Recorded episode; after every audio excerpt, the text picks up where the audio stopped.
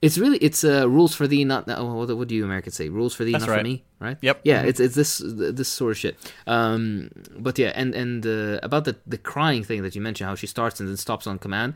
Um, she does a little bit of that in the. Uh, she mentions 9/11 a lot because I think she probably had something to do. She, she had something to do with the relief programs uh, around the time. I thought you were going to say because she had something to do with it. I mean, probably that too. but yeah, but oh, that would have been a fu- funny time for the podcast. But, yeah, but no, no. But yeah, she she had something to do with the relief programs, right? Uh, and she would constantly bring up 9-11 and then she would do the little thing where she pauses for a second like she's uh, composing herself right? Uh, and she mentions like oh yeah the it was horrible because she toured the fucking 9-11 site. She's like it was horrible to see the burning hell. That was created i'm like yeah well that's what the libyans said when you fucking when you bombed them. You fucking asshole. Jesus christ. Oh fuck